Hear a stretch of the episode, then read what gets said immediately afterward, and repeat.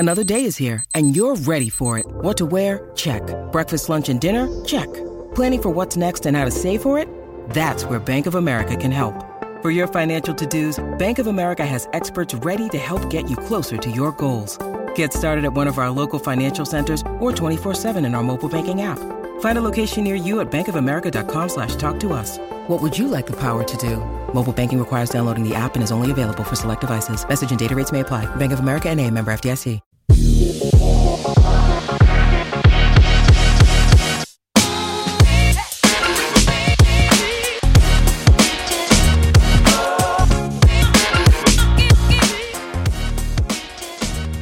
Hola a todos, bienvenidos a El Pod de Cowboys. Mi nombre es Mauricio Rodríguez y como todos los lunes estamos aquí en el canal de AtoZ Sports Dallas, donde pueden escuchar este programa de El Pod de Cowboys todos los lunes. Y además a lo largo de la semana pueden escuchar la versión de audio de mi programa diario y nocturno AtoZ Sports Dallas Primetime, que sale de domingo a jueves a las ocho de la noche, tiempo del centro.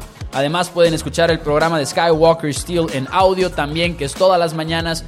Y además Fourth and Long podcast que incluye al ex receptor de los Dallas Cowboys, Jesse Holley. Pero bueno, el día de hoy, los Cowboys, hay que hablar de esa victoria. cuarenta y nueve puntos en el marcador en contra de los Osos de Chicago. Una de las mejores actuaciones de la temporada para el equipo de los Cowboys. Y una de esas actuaciones que, aunque sea en contra de los Bears, te deja pensando que este equipo puede estar averiguando esos errores, eh, corrigiéndolos, y que luce como un contendiente real, sobre todo siendo un equipo de Cowboys que a veces ignoramos el hecho de que el año pasado ganaron doce partidos, y no deberíamos de ignorar eso, no por olvidar o ignorar lo que pasó en contra de los cuarenta y nueve ers el año pasado, pero igual y sí te hablo un poquito de lo que podría estar construido en Dallas. ¿Agregarán o no agregarán a alguien en esta fecha límite de, de los trades? Quizá, ahorita platicaremos de eso en la sección de preguntas, pero antes, como acostumbramos en este programa, hablemos un poquito acerca del jugador del partido, hacer, hablemos un poquito acerca de el momento que además define el encuentro, y esta parte del jugador del partido creo yo es más fácil que en otras semanas. Podríamos ahí hacer el debate de que quizá Dak Prescott merece el reconocimiento, pero es imposible no, no dárselo a Tony Pollard. Se lo tienes que dar al corredor de los Cowboys, que tuvo ciento treinta y una yardas terrestres en catorce acarreos nada más. Parece que tuvo más, pero no. Solamente fueron catorce acarreos para Pollard. ciento treinta y una yardas. Eso es un promedio de nueve punto cuatro yardas cada vez que tocó el balón Pollard por tierra. Cada vez que tocó el balón, nueve yardas avanzó Pollard. Y a eso le sumas el hecho de que de esas ciento treinta y una yardas, ciento dieciséis fueron después del contacto inicial, y te habla demasiado acerca de lo que hizo el corredor titular del equipo de los Dallas Cowboys. Fueron tres acarreos los que tuvo para más de quince yardas, bueno, quince yardas o más. Fueron cuatro de diez o más, seis tacleadas for, eh, que, que forzó que fallara el defensivo en seis ocasiones diferentes, y honestamente una de las mejores actuaciones que hemos visto por parte de un corredor en Dallas en mucho tiempo, sin duda alguna. Y yo al final del partido en Primero Cowboys hablaba acerca de que se tiene que disfrutar esa mezcla de Pollard e Ezekiel Elliott, porque Zeke también aporta muchísimo a esta ofensiva y ha tenido un muy buen año y no deberíamos de ignorarlo, pero al mismo tiempo es justo decir que Pollard debería de ser el titular en esta ofensiva. Y me adelanto un poquito a algunas de las preguntas que van a llegar a través de eh, Twitter en arroba maunfl. Gracias a todos los que hicieron sus preguntas, ahorita llegaremos a ellas, pero una muy común fue al respecto de la posición de corredor, así que me voy a adelantar un poquito a la pregunta que hizo eh, Fer Luna, que dice: la controversia en el equipo no es la del quarterback, sino es la de quién debería de ser el corredor.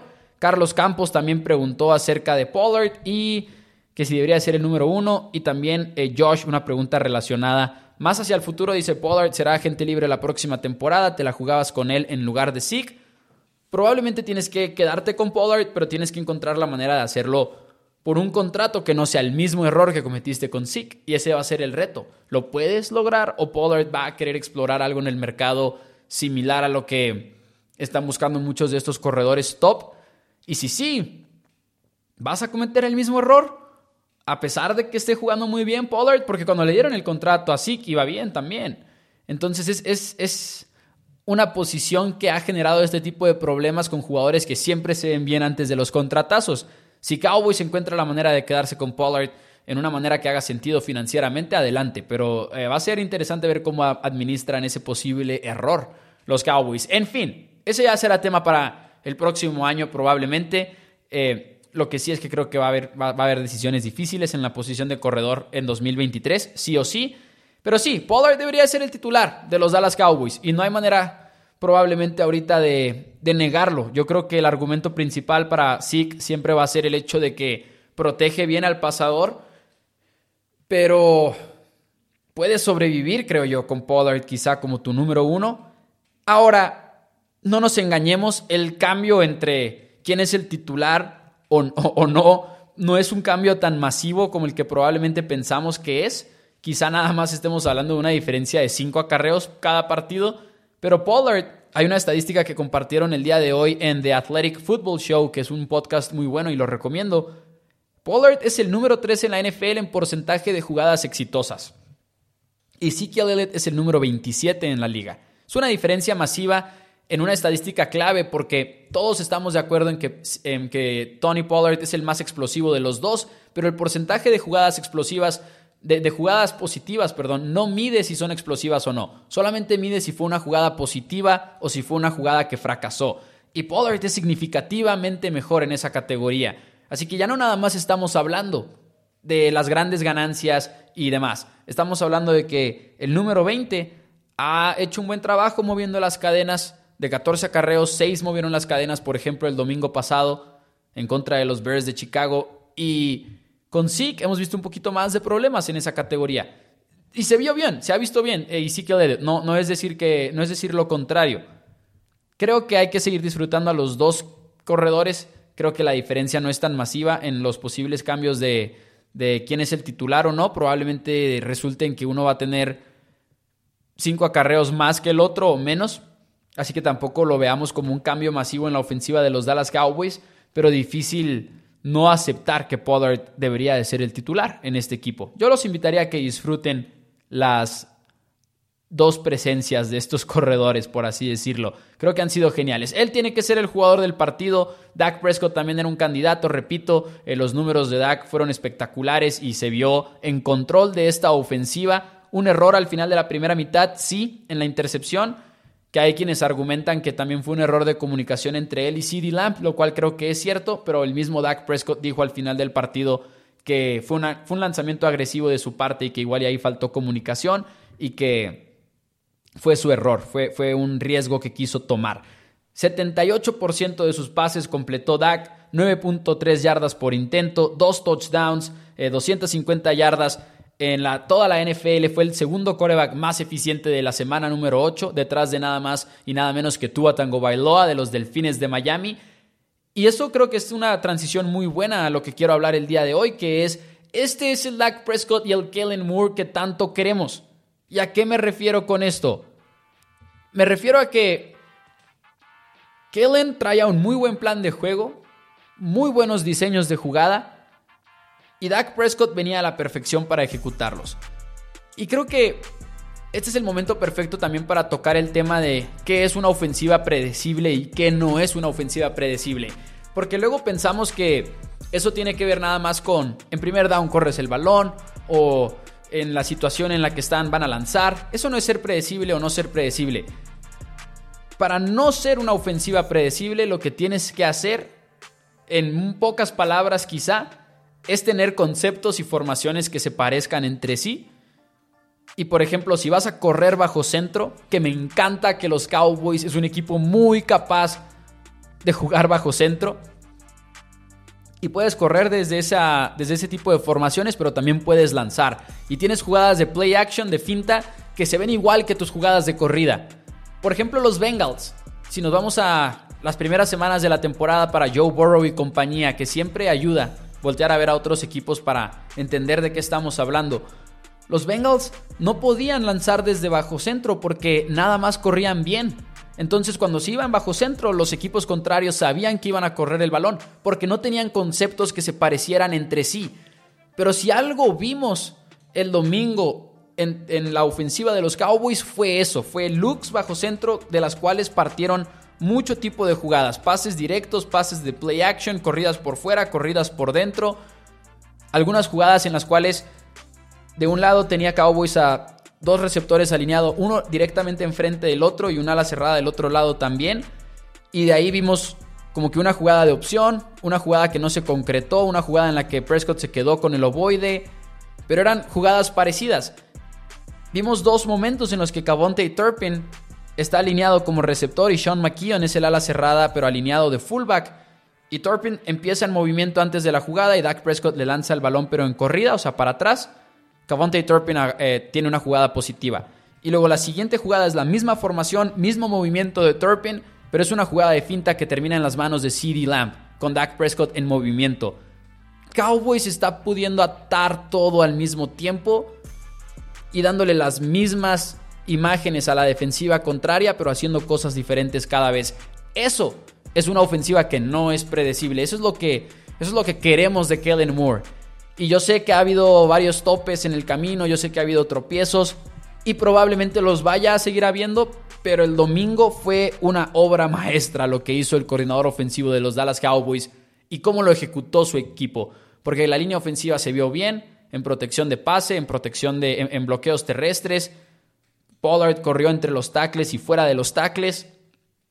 Muy difícil no estar contento con Kellen Moore el día de ayer. Sobre todo porque Cowboys llegó a este partido sin su receptor número tres. Y este es otro ejemplo de la creatividad que tuvo Kellen ayer. Cowboys llegó sin Noah Brown. Entonces, los receptores activos de Dallas eran CeeDee Lamb y Michael Gallup, todo bien.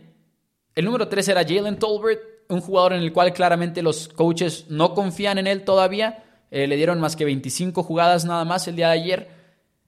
Y KaVontae Turpin, que es un especialista, no es un receptor que vayas a meter en una situación normal. Lo vas a meter a hacer cosas muy específicas, como el día de ayer que hizo esos movimientos antes del snap, eh, le diste un acarreo y demás. Pero no te va a ir a correr un árbol de rutas en un día de juego, punto. Y como Cowboys igual y no estaba tan cómodo con Tolbert, lo que hizo fue confiar en sus alas cerradas. Y vimos en la segunda serie ofensiva de los Cowboys un paquete ofensivo en el cual Dallas traía a Ferguson, Schultz, Peyton Hendershot al mismo tiempo en el emparrillado. Pero los veíamos pegados a la línea de golpeo y los veíamos despegados, abiertos como, como tres receptores, ¿no? O sea, veíamos una formación en la cual Prescott a su izquierda tenía los tres alas cerradas abiertos y en dos puntos además, separados entre sí. Les lanzó pases pantalla, les lanzó pases normales, o sea, rut- combinaciones de rutas eh, tradicionales. CeeDee Lamb estaba alineado como el corredor. Kellen Moore encontró una manera de decir, ok, no puedo jugar con tres receptores en el campo como lo hicimos la semana pasada en contra de los Lions porque no está Noah Brown, pero puedo encontrar otras maneras de repartir a la defensiva contraria y no depender de los pases pantalla, que de hecho creo que en ese paquete ofensivo los Cowboys lanzaron dos pases pantalla y creo que fueron los únicos pases pantalla que vimos en, toda, en todo el día en contra de los Bears. Kellen Moore llegó a este partido con muchas preguntas que contestar. ¿Cómo le hago sin un receptor número tres? ¿Cómo le hago sin Ezekiel Elliott? ¿Cómo le hago en el segundo juego de vuelta? ¿Cómo soluciono tercer down? En, en una categoría en la que los Cowboys habían batallado mucho. Ahora se fueron nueve de once. Y a todo tuvo respuestas Kellen Moore. ¿Es esto ya el, el partido que va a hacer la diferencia de aquí en adelante? ¿Quién sabe? Pero por lo menos hay que aplaudirle lo que hizo el día de ayer, que creo yo fue uno de los mejores planes de juego que hemos visto. Y creo que le ha hecho la vida un poquito fácil a Dak Prescott desde que volvió, principalmente porque han utilizado play action, porque los conceptos están parecidos entre sí y demás. Les doy un ejemplo. Los Cowboys tuvieron doce jugadas de pase desde el play action, trece. Completó Dak Prescott nueve de doce pases para ciento diez yardas, dos touchdowns y un lanzamiento a lo grande según las estadísticas de Pro Football Focus. O sea, un pase difícil, muy buen puesto, con puntería y con una gran ganancia. Mis respetos a lo que hicieron los Cowboys el día de ayer ofensivamente hablando. Si esta ofensiva sigue así, es un contendiente muy real a ganar el Super Bowl. Y sí, lo hicieron contra los Bears, que no tienen una muy buena eh, de, eh, defensiva en general, pero es una de las mejores secundarias en la liga incluso. Eh, llegaron como una defensiva top doce en contra del aire a este partido, en contra del juego aéreo. Pero Cowboys Con CeeDee Lamb setenta y siete yardas, con Dalton Schultz setenta y cuatro, con Gallup cuarenta y nueve. Hicieron un buen trabajo los Cowboys el día de ayer repartiendo el balón. Y me encanta que vemos una ofensiva que puede jugar desde formación escopeta y desde bajo centro. Algo muy diferente a lo de los Bengals. Por ejemplo, ahorita que hacíamos esa comparación. Que sí, Joe Burrow y compañía lo están haciendo muy bien, pero no pueden jugar bajo centro. Porque la ofensiva se desmorona cuando lo intentan. Entonces, están dependiendo de la formación escopeta. Y ha sido una buena respuesta para ellos, pero es difícil en la N F L mantenerte impredecible si no tienes tantas imágenes a tu disposición. Porque te puede cambiar el mundo de imágenes que le puedes presentar a una defensiva el hecho de que puedas poner a tu quarterback en las dos posiciones, en escopeta y bajo centro. Entonces, mis respetos a Kellen Moore, creo que lo hizo muy bien el día de ayer. Y eso nos lleva, además, a, damas y caballeros, el momento que define el encuentro a favor del equipo de los Dallas Cowboys. Este es un segmento que hacemos todas las semanas aquí en el Pod de Cowboys. Así que aquí vamos. Yo me voy a ir con el momento después de que los Bears recortan el déficit a veintitrés veintiocho. Esto fue en el tercer cuarto, después de una serie de cinco jugadas y sesenta y dos yardas. Bears anota touchdown. De repente el partido que parecía estar en la bolsa está a una sola posesión, a menos de un touchdown, de hecho. Y los Cowboys responden de una gran manera. siete jugadas para setenta y cinco yardas y el touchdown. Pero además, ¿de qué forma? Fue una serie ofensiva en la cual los Cowboys estaban en tercera y nueve. Dak Prescott provoca el offside de los Bears y lo provoca con sus gritos. De todas maneras, Dak conecta con Dalton Schultz y cruzan a territorio enemigo en esa jugada. Eso fue en tercera y nueve. Momentos después, vienen las jugadas de play action. Una en la cual Dak Prescott rolando y precisamente después de esos mismas...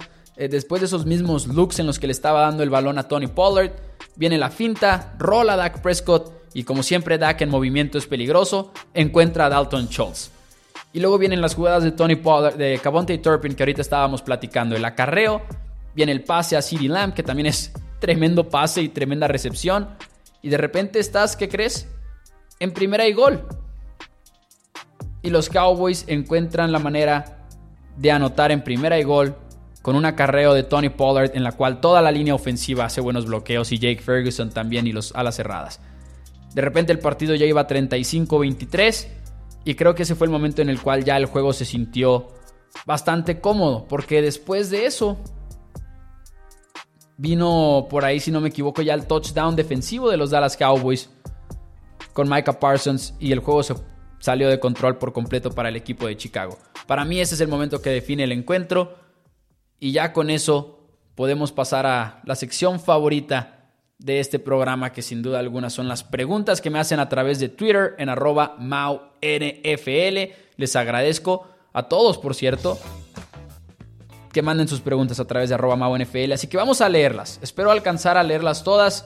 Si no, les pido una disculpa. Voy a irlas leyendo conforme hayan ido llegando. Ya leí las de Tony Pollard, entonces bueno, eso sí ya lo podemos descartar. Hay varias que las podemos aquí más o menos mezclar. Aldo dice, ¿crees que Cowboys sí busque un trade por algún receptor número uno? Eric también pregunta por eso y dice, ¿crees que Jerry haga un trade? O en este caso O B J. O B J yo no lo puedo descartar, pero creo que es aparte, porque O B J llegaría hasta diciembre, mediados de diciembre probablemente. Creo que lo más probable es que Beckham termine firmando con uno de los dos titanes de la americana. Sean los Giants. Digo, perdón, los... ¿Qué pasó? Me fui con la finta de la palabra titanes, ¿no? Eh, uno de los dos titanes de allá que serían los Chiefs o los Bills. Eso es lo más probable para mí. Pero no lo puedo descartar de Dallas tampoco. Edgar, una pregunta similar que dice... ¿A quién traerías de otro equipo por picks del draft? Yo diría que un receptor. Yo...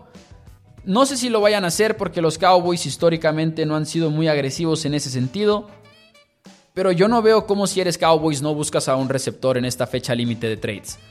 Creo que es imposible ignorar que te falta profundidad en la posición.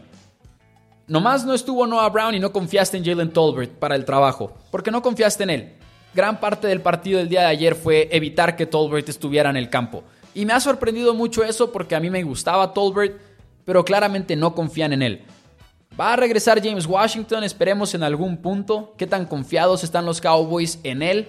No se sabe, pero quizá eso sea lo que está evitando un posible trade. Pero a mí me gustaría, y les doy algunos nombres, D J Moore me parece muy imposible. Elijah Moore creo que también está difícil, creo que sería caro.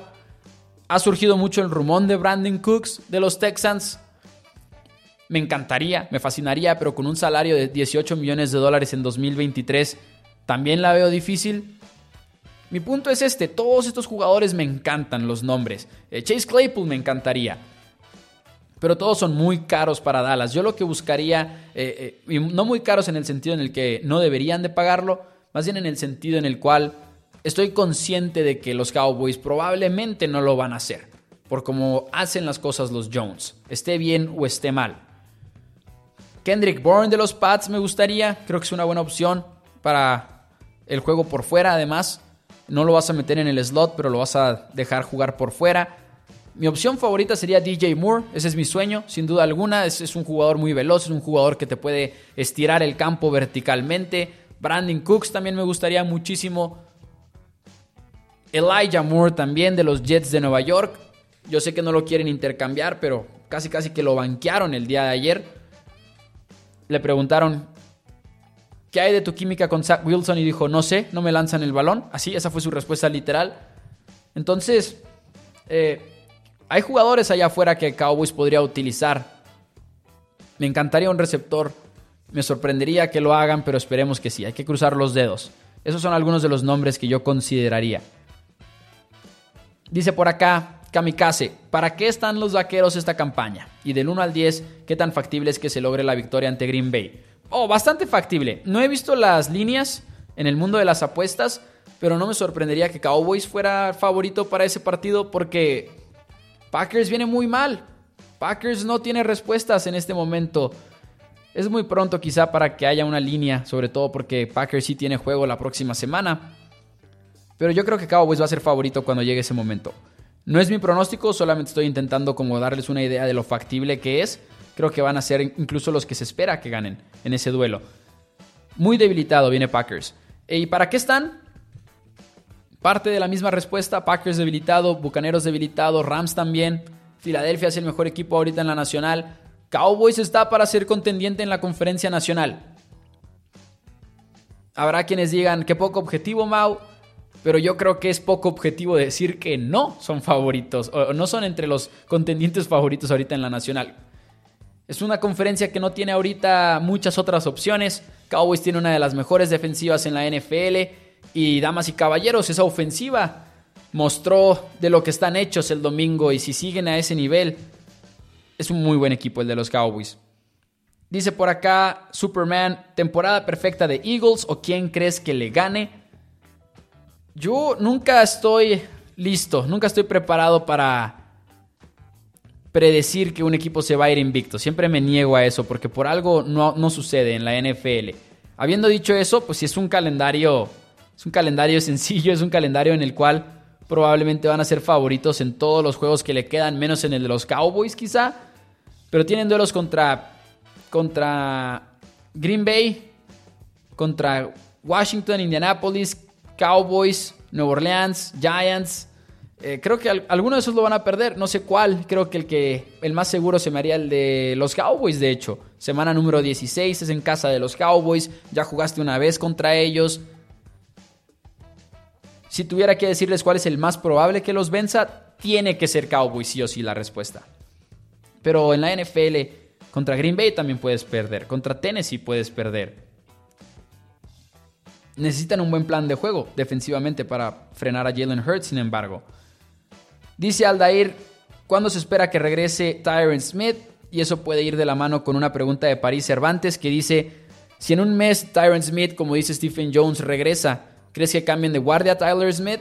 Porque Stephen Jones dijo en la radio que al parecer podría volver en, en tres o cuatro semanas, lo cual fue una sorpresa. Habían dicho que a ver si regresaba en diciembre. No sé qué va a pasar si regresa o cuando regrese.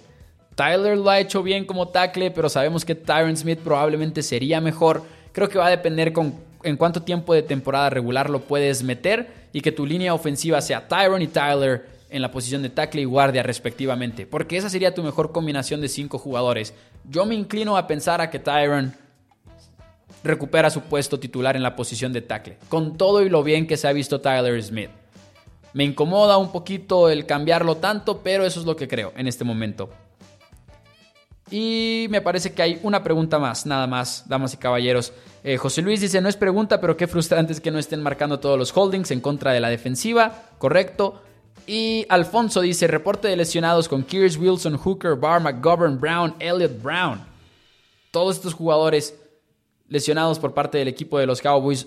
Al momento de este podcast no ha habido muchas actualizaciones, así que se las debo. Probablemente vaya a haber más tarde. Más que nada, como los Cowboys van a una semana de descanso, quizás se tomen un poquito más de tiempo en darnos los detalles, ¿no? Pero así es. Yo creo que muchos de estos jugadores espera que estén bien cuando termine la semana de descanso, lo cual obviamente es positivo para el equipo de los Dallas Cowboys. Pero ahí lo tienen, el Pod de Cowboys, eh, que sale todos los lunes a mediodía. Los invito a que se suscriban al canal, que dejen una reseña en AtoZ Sports Dallas, en el podcast, en Spotify, en iTunes, en Google Podcast. Recuerden que pueden escuchar mi programa diario y nocturno de AtoZ Sports Dallas Primetime por aquí mismo, el de Skywalker Steel. Y aquí nos vamos a estar viendo todas las semanas, también la próxima, a pesar de que sea semana de descanso, para que nos sigan por aquí. Muchísimas gracias, amigos. Síganme en Twitter, arroba Mau N F L. Y nos vemos la próxima semana. Los Cowboys ya van seis dos. cuarenta y nueve puntos en el marcador el domingo. Adiós.